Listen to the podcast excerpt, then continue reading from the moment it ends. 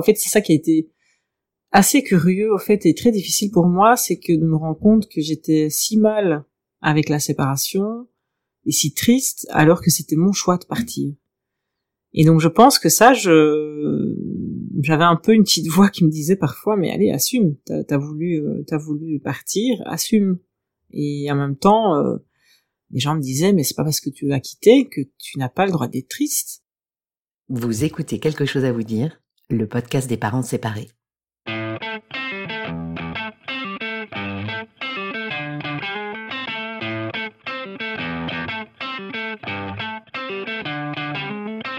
Comment dire à ses enfants qu'on se sépare? Et après, comment on s'en sort financièrement? Et pour les vacances, on fait quoi? La décision de se séparer et ses conséquences sur notre vie familiale et personnelle chamboulent inévitablement notre quotidien. Mais on s'en sort. Je suis Pamela Morinière et vous écoutez la saison 2 de Quelque chose à vous dire, le podcast des parents séparés qui s'en sortent. Tous les 15 jours, j'interviewe des parents séparés, mais aussi des professionnels qui œuvrent autour du divorce et de la séparation pour apporter un point de vue d'expert sur une situation compliquée qui touche presque un couple sur deux et que l'on a tendance à banaliser alors que ses conséquences sur notre vie familiale et personnelle sont titanesques. J'espère que ce podcast vous aidera à mieux vivre votre séparation en préservant vos enfants. Bonne écoute.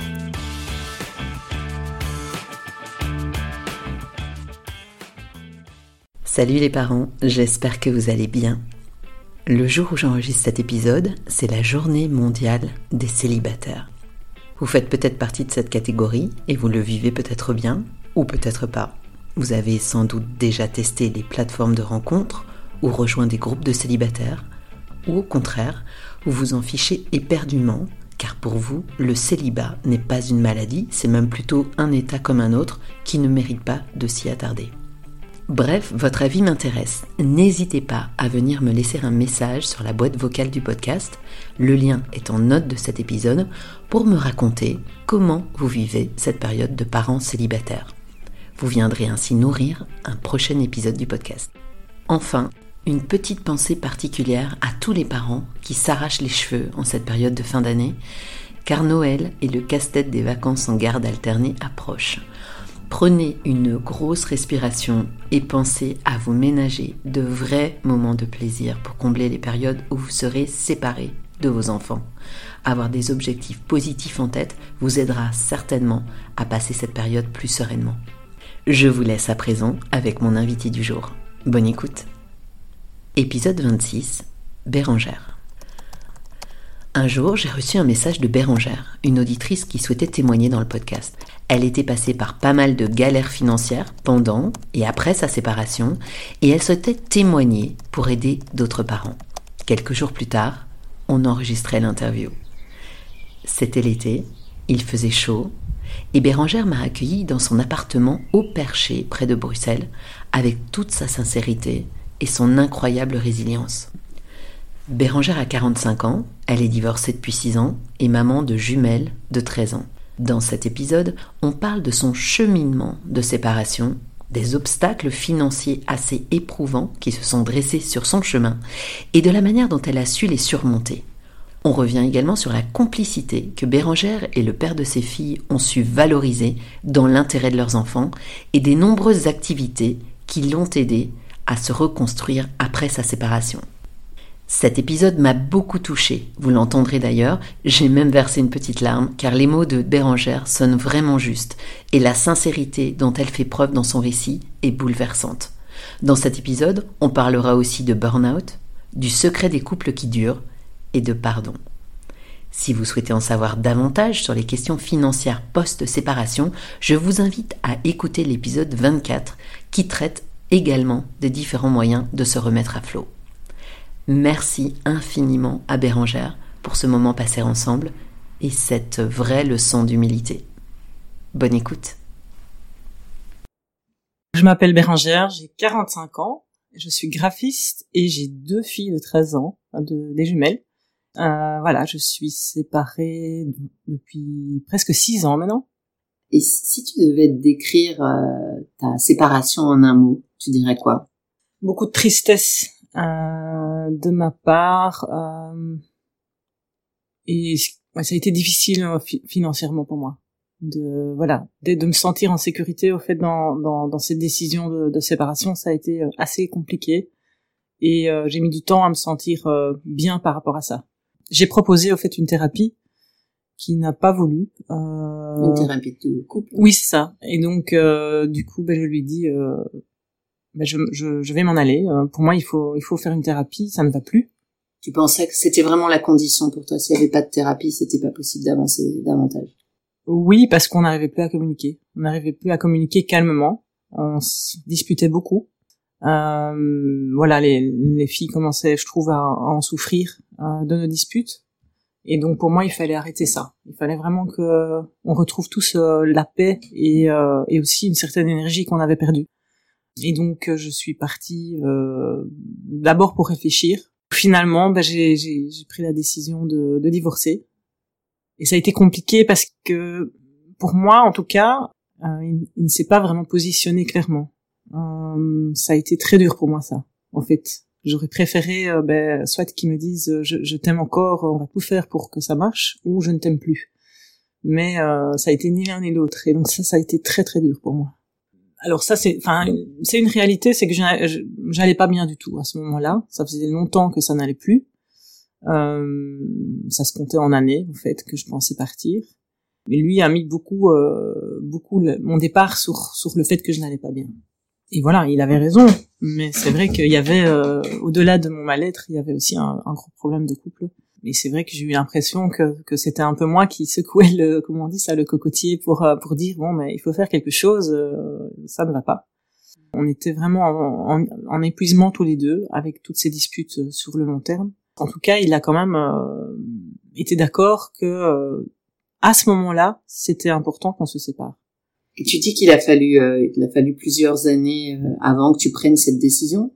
Qu'est-ce qui qu'est-ce qui t'a empêché de partir plus tôt en fait? Euh, bah d'une part euh, les, les, enfants évidemment les filles. Et d'une autre part ma situation financière. Euh, je suis graphiste depuis 20 ans. Et j'ai toujours eu euh, des, des jobs euh, de freelance je passais d'une agence à une autre parfois je restais deux mois dans une un an dans une autre voilà j'avais des périodes creuses entre entre les jobs donc c'était euh, pas beaucoup de, de, projections financières possibles et euh, un budget mensuel moyen qui n'était pas très très élevé. Et donc du coup, je ne voyais pas comment je pourrais euh, quitter mon mari avec cette situation de faible revenu, on va dire. Et comment t'as fait alors pour résoudre ce problème? Alors d'abord, j'avais été voir une avocate pour poser un peu toutes mes questions parce que voilà, je, je voulais voir plus clair justement sur ma possibilité de partir. Et euh, l'avocate m'avait dit que je devais gagner 2400 euros net par mois si je voulais avoir une vie confortable. Et j'en étais bien loin, donc euh, voilà. Je vous avoue que je, suis sortie de là, j'étais euh, démontée en fait.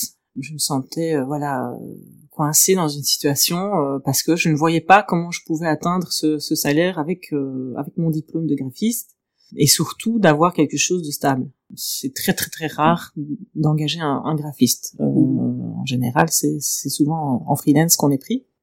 Et donc, euh, j'ai donc à, l'époque, j'avais euh, donc j'étais suivie par une coach notamment qui m'avait donc aidé euh, par rapport à tout ça et qui m'avait dit. C'était une coach dans le cadre de ta, ta relation avec ton mari. Oui, c'est ça. Ouais. Donc moi, en fait, euh, j'étais suivie depuis longtemps par un, une psychologue et elle m'aidait aussi dans voilà par rapport à mes problèmes de couple et j'avais décidé d'aller voir une coach aussi qui euh, pour moi était un peu plus dans euh, voilà dans l'action dans dans quelque chose qui a qui qui permet des résultats euh, voilà plus rapides et donc l'idée c'était de trouver un un job un peu plus stable pour voir déjà si dans le couple ça allait aller mieux et puis bah si ça n'allait pas mieux ça me permettrait aussi de de quitter mon mari si j'ai ce, ce, poste plus stable. Et donc voilà, donc au fait, je me suis vraiment fixé comme objectif de trouver un emploi stable et euh, d'essayer vraiment de dégoter un, un CDI. Et c'est vrai qu'à partir du moment où c'était hyper clair pour moi, je dois dire que ça, ça s'est fait assez facilement en fait, alors que ça faisait des années que je cherchais quand même euh, ce type de contrat. Comment ça se fait à ton avis que ça s'est fait si facilement? Bah, enfin moi dans ma vie en tout cas, euh, les rares fois où j'étais hyper déterminée sur quelque chose, euh, en général ça s'est passé comme je le voulais. Donc super en tout cas. Oui oui, euh, franchement, mais oui c'est fou parce que finalement il y a, y a pas mal de choses qui sont alignées. Non seulement le fait de trouver ce job, mais en plus le fait aussi de trouver un appartement. Donc quand j'ai décidé de, de quitter la maison, euh, c'était aussi en, en, sortant de chez la coach où c'était une évidence pour moi qu'il fallait que je m'en aille. Et donc je suis sortie en me disant il me faut un appart. Et j'ai téléphoné, j'ai vraiment eu le visage en plus de la personne devant, allez, dans, dans ma tête, euh, où je me suis dit mais je vais, je vais téléphoner à telle personne, elle va sûrement m'aider. Je, je téléphone. C'était une amie. C'était une connaissance du village. Euh, et donc euh, je lui dis euh, ben voilà, je cherche un appartement pour réfléchir. Voilà, je veux quitter mon mari et je veux réfléchir. Euh, est-ce que tu connais quelqu'un? Et au fait, elle me dit, bah oui, moi, j'ai, euh, j'ai un appartement, mon conjoint a un appartement à prêter. Euh, ça se mettait, voilà, ça se mettait parfaitement pour que je puisse vraiment prendre du temps pour moi, pour euh, ne pas, ne pas décider le, divorce, voilà, du jour au lendemain, quand même, même si j'avais longtemps réfléchi. Et combien de temps t'es resté dans cet appartement Alors, je suis restée plus ou moins trois mois, deux mois et demi. Et comment vous vous organisiez pour les enfants, du coup?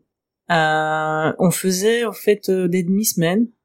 Donc elles venaient. Alors j'avais la chance que cet appartement pouvait les accueillir, mes filles. Donc euh, elles venaient euh, la moitié de la semaine chez moi et puis l'autre moitié chez chez mon ex-mari. Et ça se passait bien pour elles, ça? Ça a été très dur parce que euh, oui, elles ont fait. Euh, il y en a, il y en a une des deux qui est qui est très sensible. Elle faisait pas mal de crises et de oui de crises de comme on voit des crises d'enfants mais les crises étaient plus fortes. Je voyais qu'il y avait une souffrance quand même. Mais en même temps, euh, il y avait, euh, en tout cas pour moi, un soulagement euh, d'être sortie de ces disputes euh, et de cette ambiance lourde qu'il y avait à la maison. Euh, je me permets cette question parce que ça m'intrigue un peu. Vous n'avez pas pensé pour les ménager, et c'est pas du tout un jugement, hein, mhm. pour les ménager, de les laisser dans la maison et vous de, de changer toutes les demi-semaines vous de partir et de revenir, vu que toi, tu avais un appartement qu'on t'avait prêté, peut-être ton mari pouvait aussi trouver un appartement comme ça. Euh, et comme ça, les enfants restent dans la maison. Non, c'était pas... Vous y avez pas pensé? Bah, La relation avec le papa de mes filles était assez compliquée quand même à ce moment-là. Donc c'était sa décision en fait de partir. Donc oui, donc il y avait, je pense qu'il y avait beaucoup de rancœur aussi de sa part. Euh, et, et, comme la communication était compliquée, euh, quand on a fait ça, moi j'avais quand même euh, souhaité que pour les secondaires, on passe en, semaine complète. Donc, euh, voilà. Donc les secondaires, c'est à partir de 12 ans, c'est ça? Oui, c'est ça. Mais euh, ce qu'il y a aussi, c'est que le papa, à l'époque, travaillait le samedi. Et donc, ce qui rendait compliqué aussi la garde alternée de semaine à semaine. Et donc, voilà, on avait trouvé un arrangement comme ça. Et c'est vrai que finalement, c'était mieux enfin c'était mieux pour tout le monde je pense enfin en tout cas moi j'étais ravie de cette euh, configuration là parce que j'ai eu beaucoup beaucoup de mal avec la séparation euh, avec mes filles pendant assez longtemps euh. mm-hmm. j'étais contente que ce soit relativement court on va dire j'ai trouvé assez vite parce que j'ai dû dû partir de l'appartement qu'on m'avait prêté donc j'ai trouvé assez vite ben, l'appartement dans lequel on est maintenant euh, ça allait, elles étaient contentes euh, aussi de pouvoir voir euh, ben, l'un et l'autre euh, de manière assez rapprochée. Par contre, moi, donc je l'ai récupéré le mercredi après-midi, c'était assez difficile, je veux dire. Je, l'ai récupéré euh, l'après-midi. Où ça?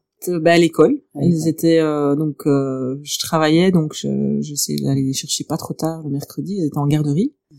Mais du coup, comme je travaillais, ben je devais les chercher quand même vers 4 4 heures, 4 heures et demie.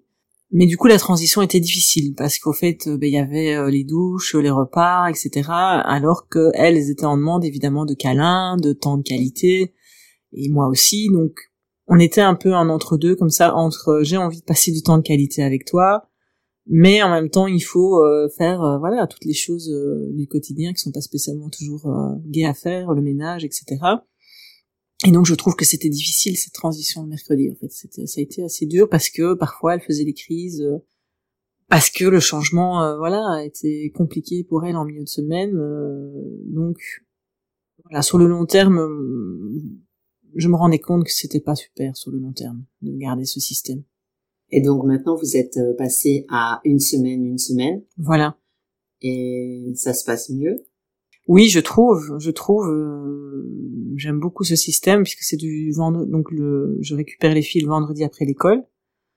Et donc on a vraiment ce temps de qualité. Euh, le vendredi soir, c'est vraiment notre soirée, euh, notre soirée câlin, soirée télé, plateau télé. On a vraiment le temps de de chiller, comme on dit, et de se faire des câlins, de passer du temps ensemble, et, et le week-end aussi, avant de recommencer la semaine un peu plus soutenue. Qu'est-ce qui a été euh, le plus difficile pour toi dans cette séparation? Le non-positionnement clair de, du papa de mes filles, ça, ça a été euh, très difficile. Mais aussi, euh, je pense que le fait que moi-même, donc j'étais déjà épuisée, euh, donc ce qui ne me donnait pas, je dirais, une confiance euh, en moi énorme, vu la situation aussi, je, voilà, j'étais, j'avais beaucoup de peur en fait quand j'ai quitté mon, mon mari, j'avais beaucoup de peur euh, financière, je veux dire, et j'étais épuisée. Donc euh, ça n'a ça n'a vraiment pas aidé pour que euh, la séparation se passe euh, le mieux possible. J'avais j'étais fort enfin j'étais fort dans la victimisation aussi. J'étais je me sentais blessée, je, je voilà, je j'avais pas le recul que j'ai aujourd'hui forcément sur sur le couple euh, et sur mes responsabilités aussi dans, dans, dans, le couple et dans le fait que, enfin, les raisons pour lesquelles ça n'allait pas. Non, t'as le sentiment que les, les torts étaient partagés et que c'est de votre faute à tous les deux si ça n'a pas marché. C'est ça que tu veux dire? Oui, euh, mais même si j'étais dans la victimisation assez fort quand je suis partie, j'avais euh, quand même déjà verbalisé euh, assez bien que je m'étais excusée aussi sur pas mal de choses en disant voilà, je me rends compte que si, je me rends compte que là, j'étais je pense que j'étais quand même, on peut dire clairement dans une sorte de dépendance affective. Donc j'avais beaucoup d'attentes. Euh, je pense que ça a dû être très lourd pour lui en fait. Je pense que j'attendais qu'il me remplisse au fait d'un amour que je savais pas me donner moi-même. Et euh, ça, j'ai mis du temps à le comprendre. Euh, mais en tout cas, certains de mes comportements, euh, j'ai pu m'en excuser euh, parce que, avec le recul, euh, enfin, à ce, même à ce moment-là, puisque j'ai quand même eu trois mois pour pour y réfléchir. J'ai lu beaucoup de livres aussi pendant cette période sur les couples, sur pourquoi un couple marche et pourquoi un couple marche pas. Il y en a que, que tu pourrais nous recommander comme ça? Tu te souviens des, des titres de ces livres? Alors là, comme ça, par cœur, j'ai très mauvaise mémoire des noms, je suis désolée. Euh, j'ai lu Le secret des couples qui durent. Ça, je l'ai lu, je l'ai lu même même avant de me séparer. Et c'est quoi le secret des couples qui durent? On est, je sais pas. C'est le podcast où on, on, peut en parler. Mais alors, mais moi, enfin, moi, je trouve que après tout ce que j'ai lu euh, depuis, euh, je trouve que c'est, bah, c'est mettre son ego de côté et arriver à écouter bien l'autre et le ressenti de l'autre, en fait et ne pas vouloir avoir raison. Et, voilà. Et être dans l'écoute de, des, voilà, des émotions, des besoins de l'autre et essayer de voir comment les deux, les deux euh, personnes et les, les, besoins de chacun peuvent, euh, peuvent cohabiter, ce qui mm. n'est vraiment pas facile. Mm. Mais euh, donc oui, difficile la, la, séparation parce que financièrement, bah, je me retrouvais le passage au fait d'une vie assez je vais pas dire luxueuse, mais en tout cas assez aisée. C'est vrai qu'on avait euh, tous les deux un salaire. On allait au restaurant, euh, on voyageait avec les filles. Euh, je ne faisais pas trop attention à ce que je dépensais. Et puis quand je suis venue ici, ben, je me suis rendu compte au fait que je ne pouvais déjà pas avoir une chambre pour moi puisque j'avais pas les moyens en fait d'avoir un appartement avec deux chambres. En tout cas pas dans la dans le coin où mes filles étaient scolarisées c'est un truc qu'on voulait absolument pas faire, c'était de d'enlever les filles, enfin de changer les filles d'école. Donc ça, s'il y a bien une stabilité qu'on voulait leur laisser, c'était euh, leur école qu'elles adoraient.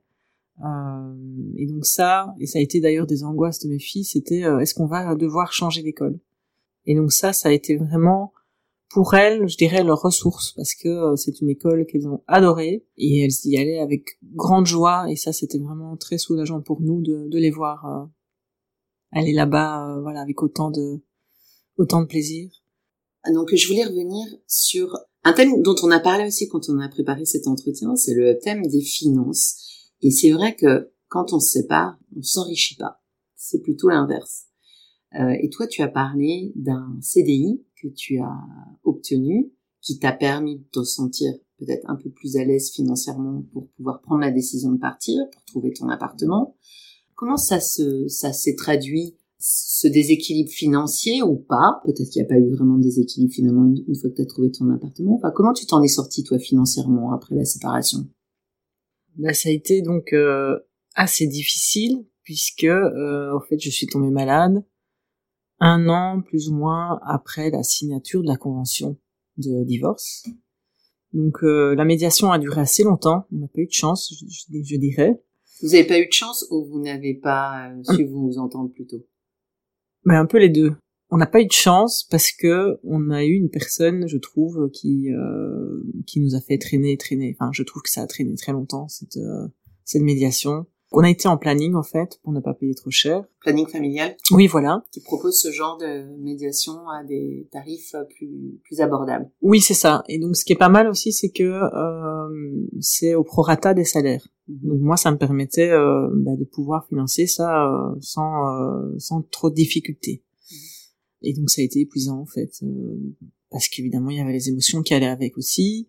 Et donc moi, comme je disais tout à l'heure, hein, donc j'étais déjà fort épuisée avec le contexte de la relation euh, avec mon mari, avec euh, mes changements de boulot réguliers, euh, je, je dormais pas très bien, euh, les filles ont été beaucoup malades quand elles étaient euh, toutes petites, donc ça, voilà, il y avait beaucoup d'accumulation. Et donc j'ai signé ce, ce, CDI, donc j'étais contente, mais je, voilà, j'étais pas très en forme, faut dire ce qu'il y a. et donc au fait, je me suis retrouvée en arrêt maladie en 2019, en arrêt complet.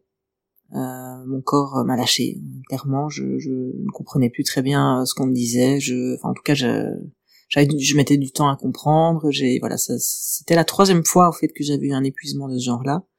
Sauf que cette fois-ci, c'était vraiment euh, costaud. Ça a été très costaud. Euh, euh, et, et, donc, c'était pas en, en, deux trois mois que j'allais me remettre. On m'a fait comprendre que ça allait se compter en années.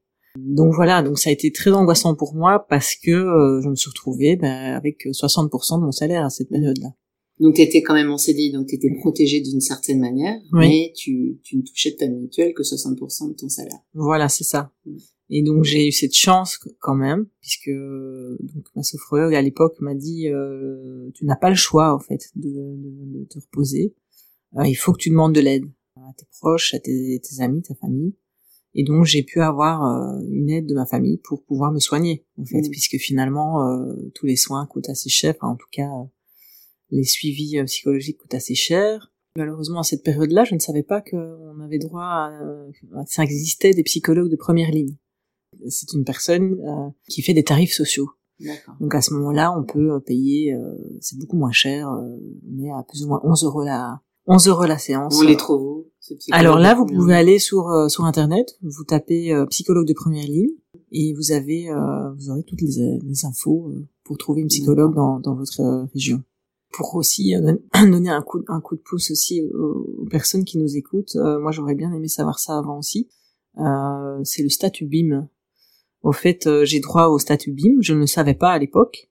Qu'est-ce que c'est le statut BIM? Alors, ça, ça concerne les Belges, hein. désolé pour euh, les autres francophones, mais c'est quelque chose de qui existe en Belgique. Donc le statut BIM, c'est un statut qui permet d'avoir des avantages, euh, notamment dans les soins de santé, dans les transports publics et aussi euh, chez les psychologues de première ligne. Donc là, grâce à ça, je paye encore moins cher quand je vais voir ma psychologue et je j'ai des réductions sur les abonnements de la STIB, par exemple, donc les transports en commun, euh, et je paye moins cher euh, mes soins. Mais il faut justifier d'un salaire, j'imagine. Euh. Oui, alors c'est vrai que c'est toute une procédure administrative, mm. donc c'est assez lourd. Il faut remplir tout un dossier, et donc il faut pas évidemment dépasser un certain montant annuel pour pouvoir en bénéficier. Si on a des enfants en charge, le, le montant est, est, plus bas.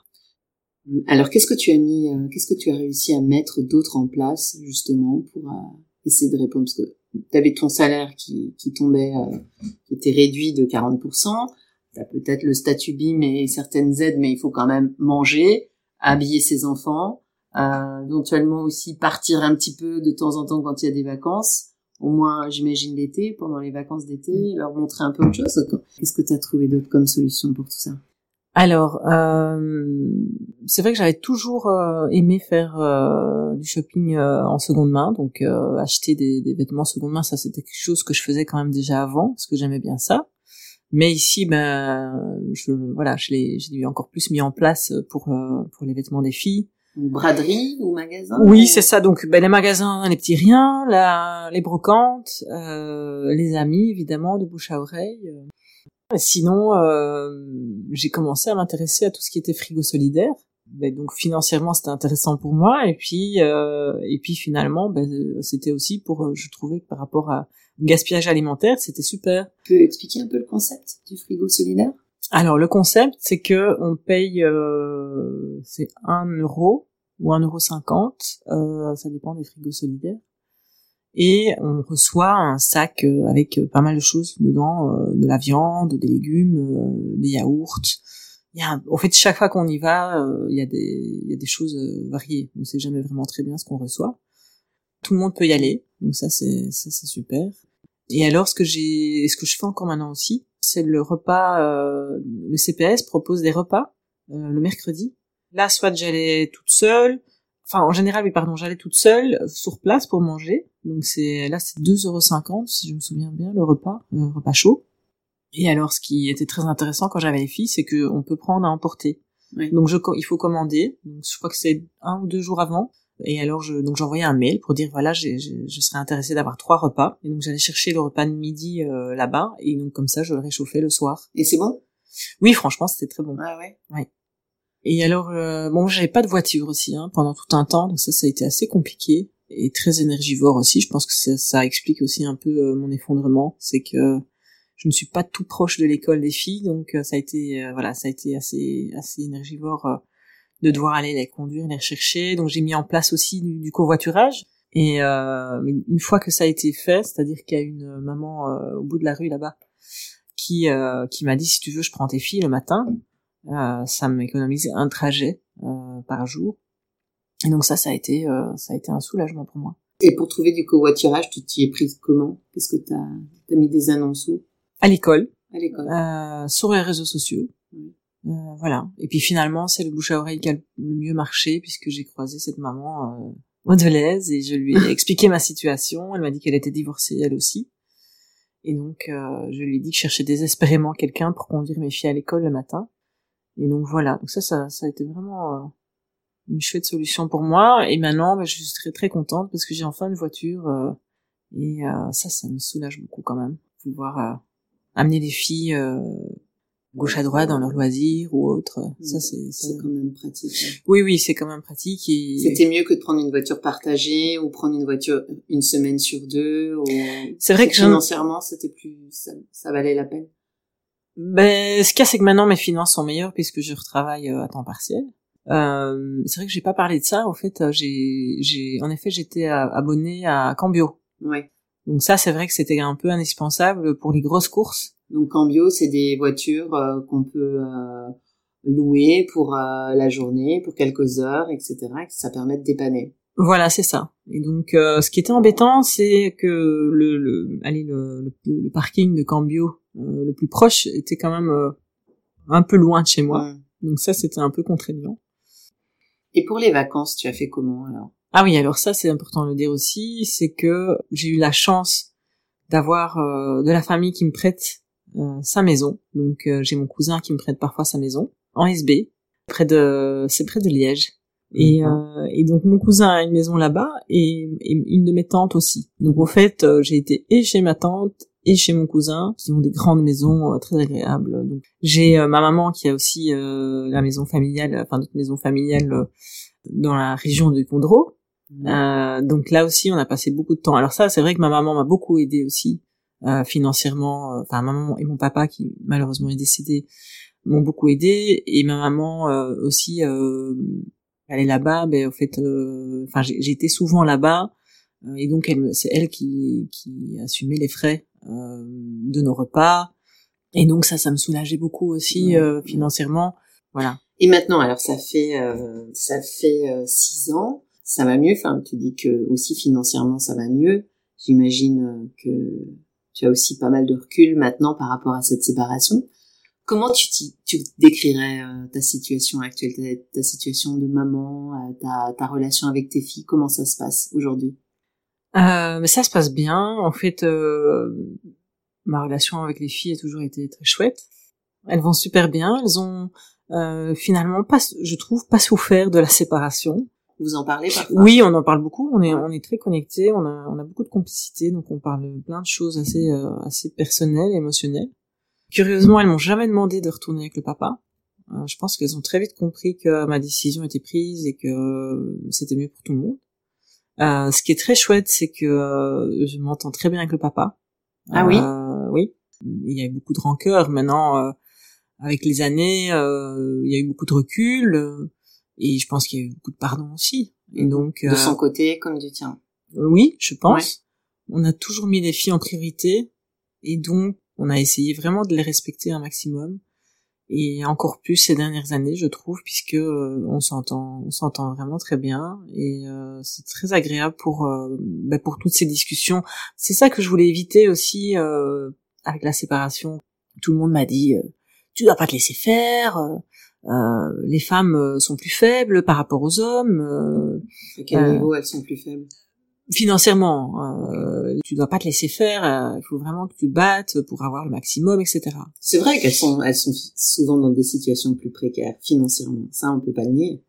Oui, et c'est vrai que moi, euh, j'ai, je n'ai, je n'ai pas été très maligne, je trouve, euh, pendant des années. Je n'ai pas mis de côté. En, je me suis jamais dit, oh, je vais mettre de côté au cas où ça n'irait pas avec mon mari. Je me suis jamais posé la question. Enfin, en tout cas, curieusement, même quand je pensais à le quitter j'ai pas commencé à mettre à fond à fond de côté à ce moment-là. Euh, tout ça pour dire que euh, moi je voulais pas du tout euh, rentrer en guerre, avocat et tout ça. Je, non. Et pour ma santé mentale à moi et pour la santé mentale de mes enfants.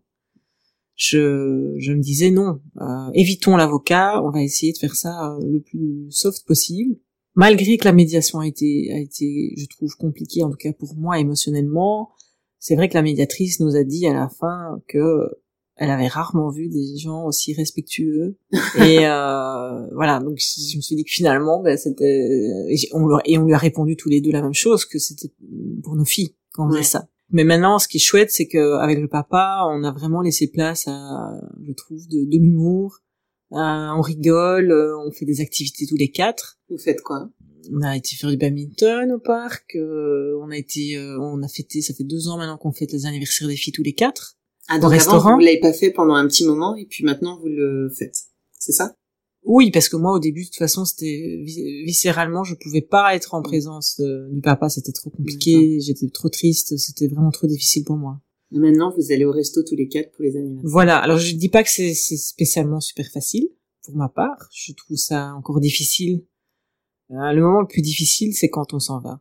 Ah et euh, oui. moi je trouve, surtout si on s'en va sans les enfants.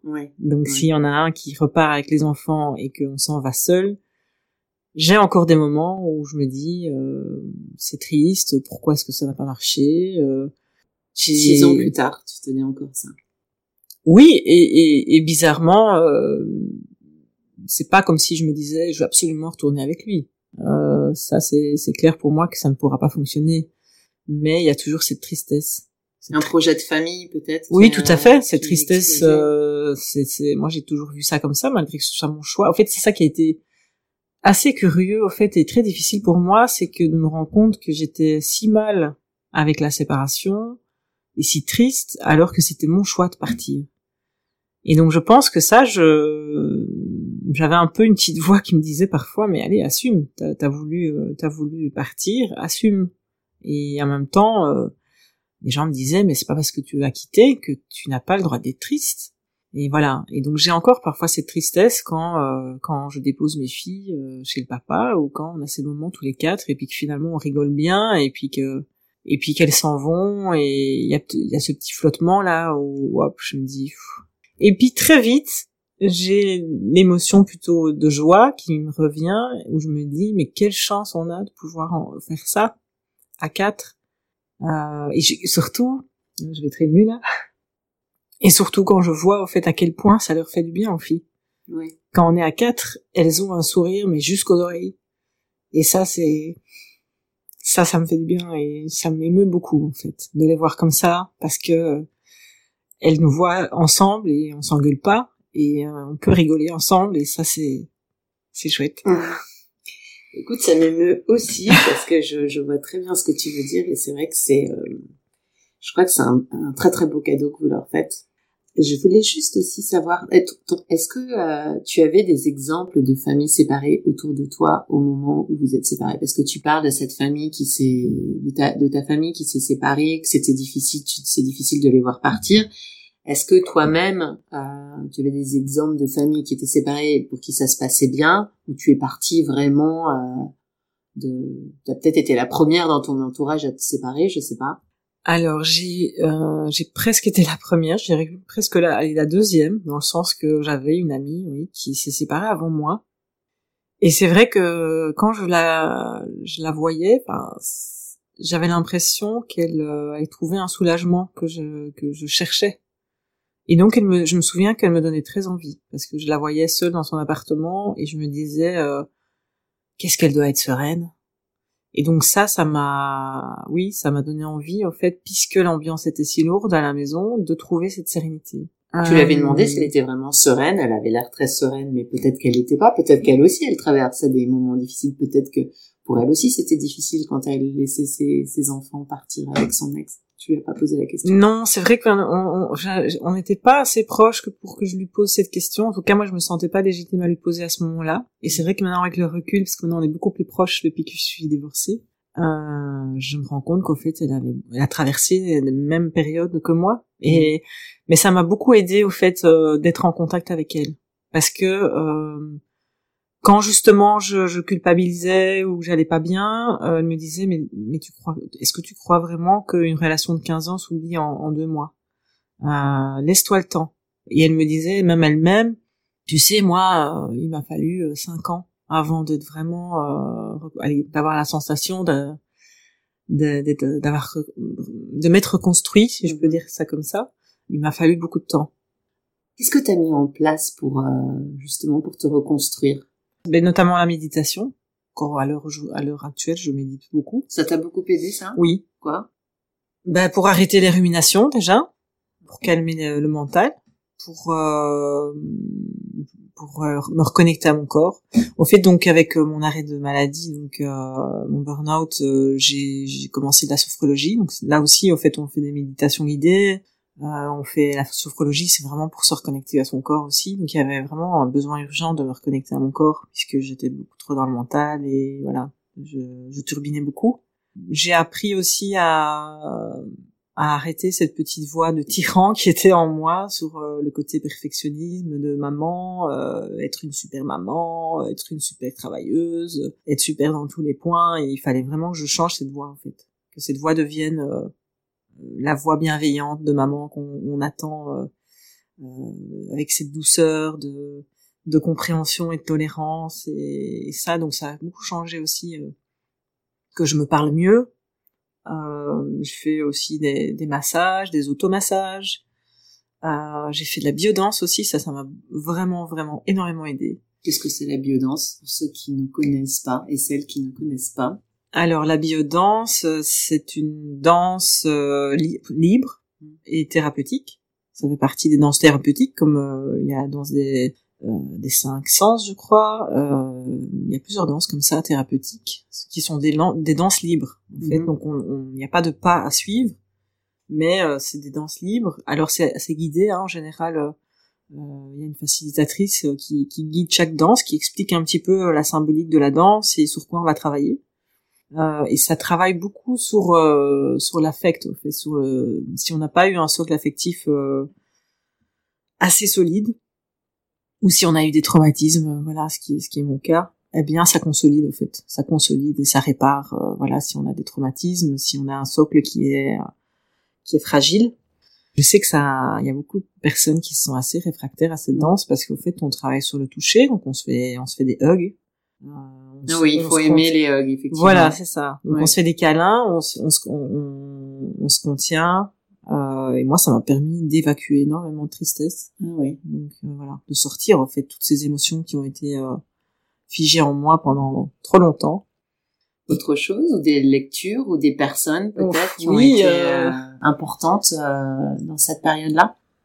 J'étais un peu parlé des, des lectures déjà. Mais les lectures, j'en ai plein. Euh, bah, y a- pff, c'est la fameuse lecture des cinq blessures qui est quand même euh, Qu'est-ce que c'est ça? Ça, c'est la... Mais les cinq blessures, c'est euh, permettre d'identifier quelle est notre plus grosse blessure et, euh, et aller creuser ça et aller euh, comprendre des mécanismes au fait qu'on a mis en place dans le couple pour justement essayer de ne pas répéter les mêmes erreurs. euh. Donc c'est les cinq blessures dans le couple? Désolée, je connais pas du tout ce livre. Alors c'est, euh, si je ne me trompe, Lise Bourbeau, c'est, ça s'appelle Les cinq blessures. Ensuite, il y a, y a un autre livre qui s'appelle La guérison des cinq blessures. Et Lise Bourbeau, elle a écrit énormément de choses, notamment aussi Écoute ton corps. Euh, Donc des choses qui, voilà, m'ont m'ont beaucoup parlé. Et alors il y a le fameux livre des accords Toltec aussi, qui m'a beaucoup aidé aussi euh, à apaiser. Enfin tout ça m'a aidé vraiment à, à m'apaiser avec euh, mon ex-mari. Il y a un accord toi qui te parle plus particulièrement? Ne rien prendre personnellement. Parce que j'ai énormément pris euh, de choses personnellement euh, et notamment dans le couple. Et je n'ai je n'avais pas assez confiance en moi pour euh, pour me dire ok ça ça m'appartient pas. Et donc euh, cette phrase là me parle bien. Et alors ne pas faire de suppositions C'est vraiment aussi quelque chose euh, Ne pas penser à la place de l'autre et s'imaginer. euh, oui, se faire des scénarios, euh, dire ah, il me dit pas bonjour parce que il a des, j'ai dû faire un truc mal euh, ou je sais pas, ou il, doit pas, il doit me détester. euh, voilà, tout- toutes toutes ces suppositions qu'on fait sans savoir ce qui se passe chez l'autre, de nouveau sans être dans la compréhension de voilà des émotions de l'autre, de ce qu'il traverse. Et euh, à tel point que j'ai euh, finalement euh, fait donc j'ai fait les formations aussi euh, pleine conscience chez Émergence. Ah oui, d'accord. Oui, euh, pour adultes. Et puis j'ai fait la formation pour donner euh, dans les écoles. Donc pour en, alors c'est c'est euh, juste on va peut-être préciser pour les personnes qui nous écoutent, tout le monde ne connaît pas. Donc émergence, tu peux peut-être en parler en deux mots. Qu'est-ce que c'est cette association? Comment Moi, je peux peut-être expliquer l'expliquer. C'est une organisation bruxelloise en fait qui travaille beaucoup sur les, la question de la méditation, de la pleine conscience et qui organise beaucoup de, de formations à la méditation, des cycles qu'on peut suivre. Et maintenant, donc, euh, tu enseignes toi-même, c'est ça que tu disais? Euh, oui et non. En fait, j'ai fait une formation, euh, donc j'espère enseigner, mais c'est vrai que pour l'instant, j'ai pas encore trouvé de place disponible. Euh, On lance un appel alors. C'est quoi le... Qu'est-ce que tu cherches à faire? Mais au fait, je cherche à faire des séances de. En général, c'est ça se fait plus ou moins sur dix semaines, et ce sont des séances de pleine conscience. Alors, il n'y a pas que de la pleine conscience avec les enfants.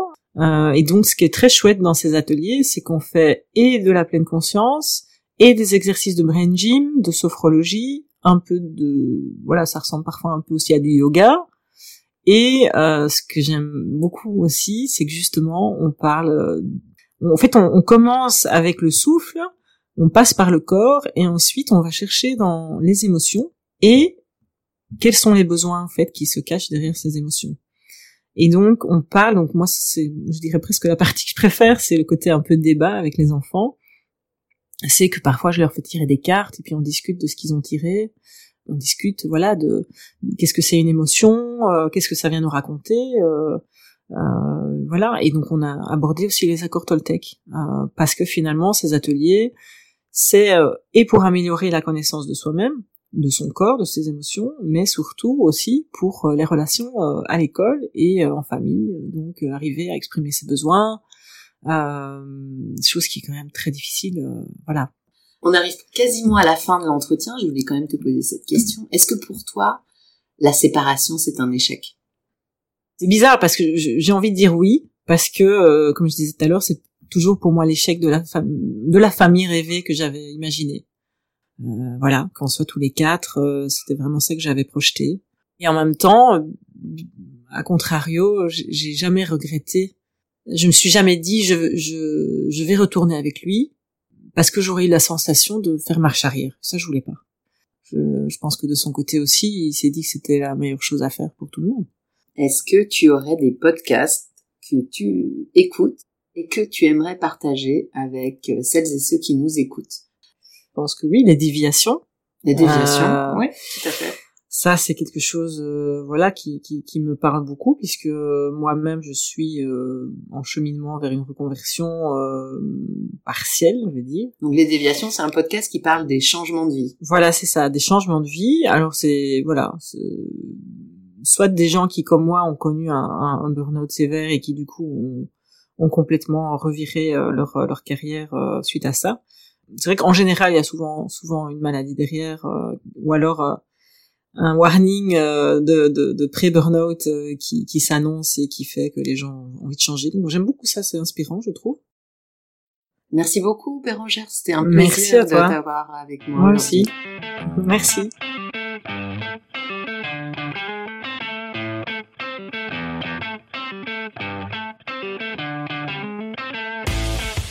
Merci pour votre écoute. Je suis Pamela Morinière et vous écoutez Quelque chose à vous dire, le podcast des parents séparés. Si le podcast vous plaît, n'hésitez pas à le partager, à en parler autour de vous et à lui mettre 5 étoiles sur vos plateformes d'écoute Spotify et Apple Podcast, ainsi que des commentaires positifs pour aider le podcast à remonter dans les classements et devenir plus visible. Si vous souhaitez me contacter ou me suggérer des invités ou de nouveaux thèmes à explorer dans le podcast, laissez-moi un message sur les réseaux sociaux Instagram et Facebook, quelque chose à vous dire podcast, ou envoyez-moi un email, quelque chose à vous dire podcast, gmail.com. Quelque chose à vous dire podcast, gmail.com. Je vous lis et je vous réponds. Rendez-vous dans 15 jours pour un prochain épisode, et d'ici là, portez-vous bien. Ciao